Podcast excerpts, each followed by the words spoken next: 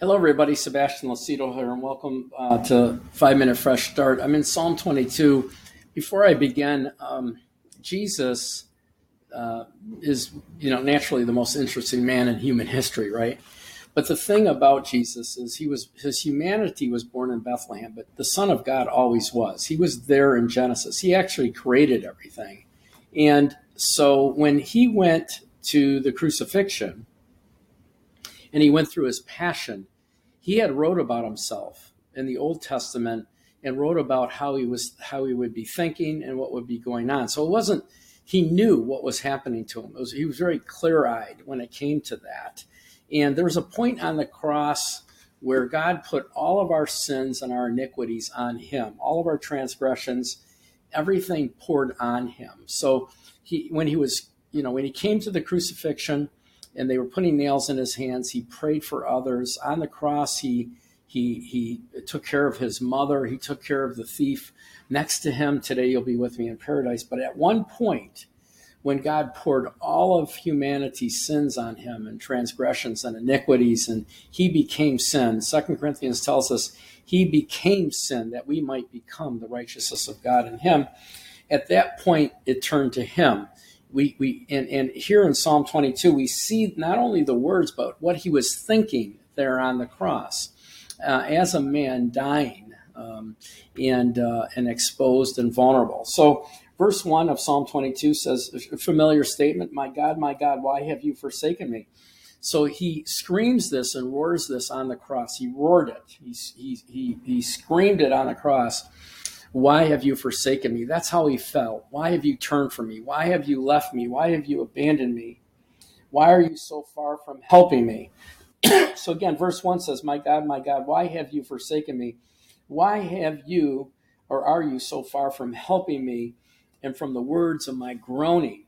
Verse 2 My God, I cry in the daytime but you do not hear, and in the night season, and and and am not silent. And if you remember, it really got really dark on the cross, so there's daytime and nighttime. But he answers the question about why uh, he God turned away from him, why he felt forsaken, why God abandoned him. He said, "But you are holy." In other words, God could not follow him into this. He put all of his sins on him. It says, "But you are holy, God." You're holy and you can't cohabitate with sin. I have become unrighteous in your eyes because of the sins of humanity. He said, But you are holy, enthroned in the praises of Israel. Our fathers trusted in you. Uh, they trusted and were delivered. You delivered them. They cried to you and were delivered. They trusted in you and were not ashamed. And so he's he's he's he's saying, you know, you're enthroned in Israel. You're holy you know, uh, uh, your covenant people trusted in you and you delivered them. They cried and prayed to you and delivered them. But listen to his next words. He said, But I am a worm and not a man. This is how he's feeling on the cross. They all prayed to you and trusted you and got delivered, but I'm a worm and not a man, a reproach of men and despised by the people. All those who see me ridicule me. They shoot out their lips. They shake their heads, saying, He trusted in the Lord. Let him rescue him. Let him deliver him, since he delights in him. And it goes on all the way through to verse 18, where they divided my garments, right? And my tongue cleaved to the top of my jaw.